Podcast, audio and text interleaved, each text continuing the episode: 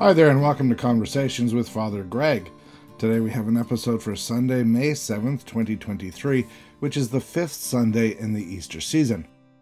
We'll begin our time together today with a reading from the 14th chapter of John's Gospel. Jesus said, Do not let your hearts be troubled. Believe in God, believe also in me. In my Father's house there are many dwelling places. If it were not so, would I have told you that I go to prepare a place for you? And if I go and prepare a place for you, I will come again and will take you to myself, so that where I am, there you may be also. And you know the way to the place where I am going. Thomas said to Jesus, Lord, we do not know where you are going. How can we know the way? Jesus said to him, I am the way, and the truth, and the life. No one comes to the Father except through me. If you know me, you will know my Father also. From now on, you do know him and have seen him. Philip said to Jesus, Lord, show us the Father, and we will be satisfied. Jesus said to him, Have I been with you all this time, Philip, and you still do not know me? Whoever has seen me has seen the Father. How can you say, Show us the Father? Do you not believe that I am in the Father and the Father is in me? The words that I say to you, I do not speak on my own, but the Father who dwells in me does his works. Believe me that I am in the Father and the Father is in me.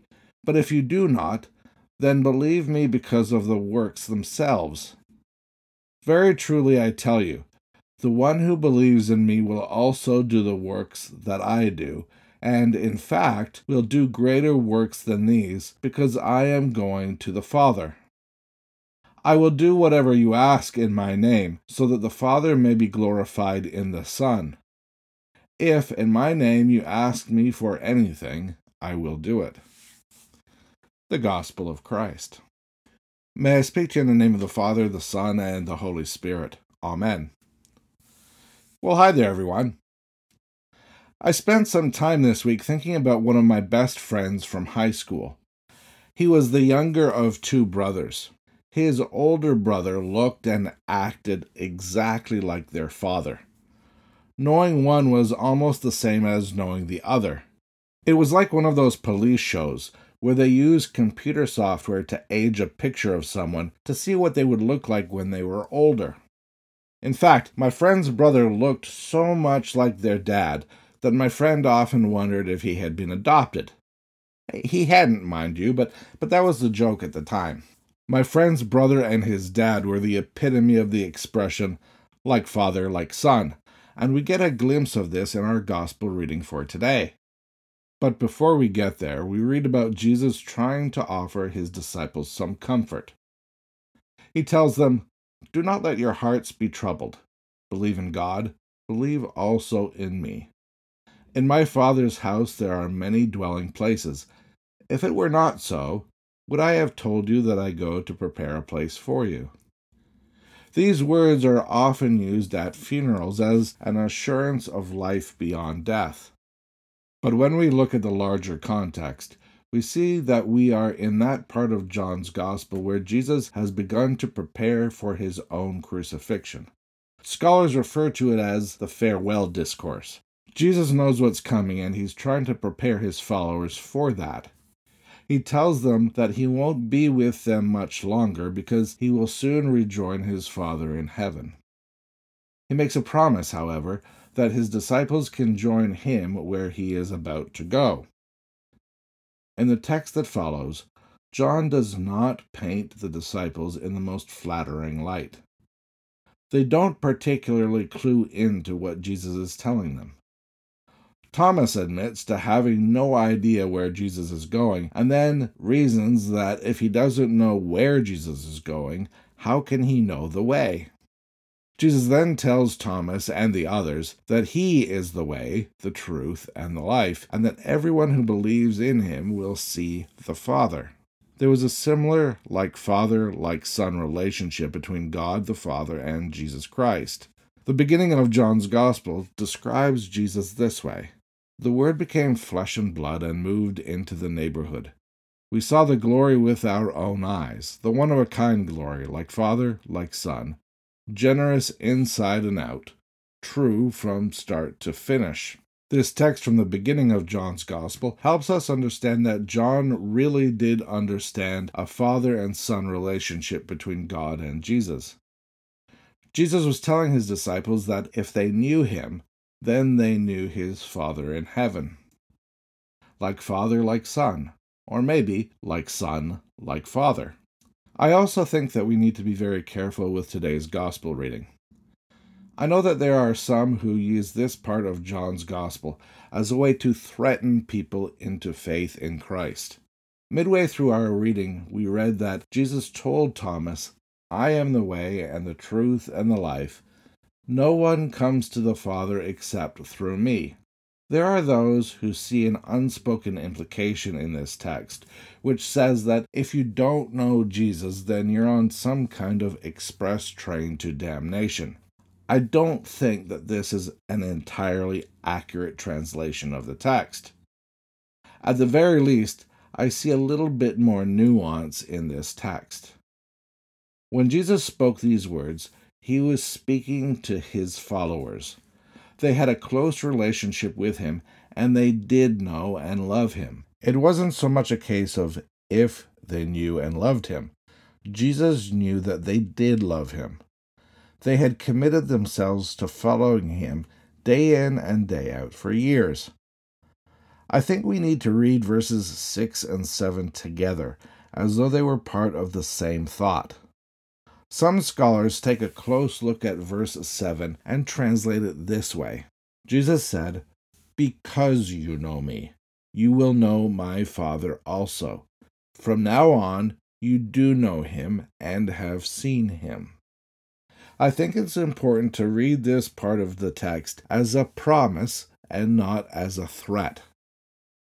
These words were spoken to a small group of people who were about to see their friend and teacher be put to death. Jesus knew that they would experience grief and loss, and he was trying to prepare them for that with a promise that they would be reunited. So, what does this mean for you and I today? It's important to see this as one part of God's invitation into relationship.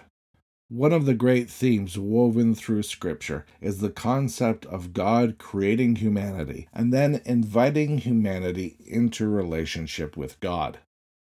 This invitation is extended time and time again. Early in Genesis, right at the beginning of Scripture, we read about Adam and Eve being disobedient to God's direction. God responded by walking through the garden in the cool evening air and calling out to Adam and Eve by name, seeking them out. This theme is repeated through the stories of the patriarchs and prophets. Whenever God's chosen people turn away, God doesn't choose another people, but reaches out to them through the prophets. Eventually, God's invitation would be expressed bodily through the person of God's Son, Jesus Christ. This concept of relationship speaks to us on two levels. The first way that this invitation can be understood is on a personal level. Like any genuine invitation, it can be accepted or declined. At the end of the day, we must each personally decide what we believe about the person of Jesus Christ. The Bible, the Christian faith, and even Jesus himself are pretty candid about Jesus' identity as the Son of God.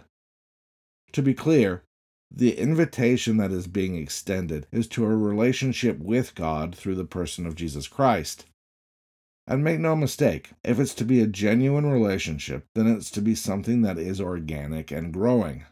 Genuine relationship can never be confused with something that is static and unchanging.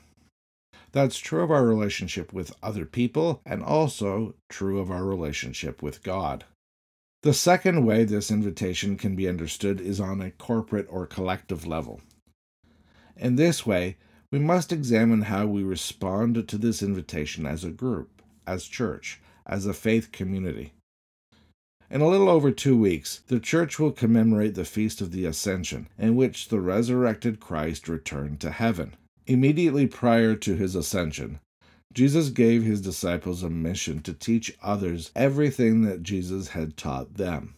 They had each accepted the invitation into relationship, and now they were being told to extend that invitation to others.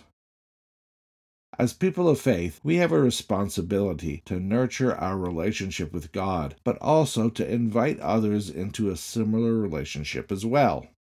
Jesus has made known to us the heart of God and has entrusted us with making God known to others. Jesus promises to be with us through the power of the Spirit, to work in and through us to accomplish God's purposes in the world. This does not necessarily happen in easily visible, spectacular ways. Yet, wherever there is healing, reconciling, life giving work happening, this is God at work in and through our lives. Wherever there is life in abundance, this is Jesus' presence in our midst. Let's pray. Risen Christ, give us grace to love one another, to search for truth, and to walk in the ways of justice and peace, so that we may abide in the Father's love always. Amen.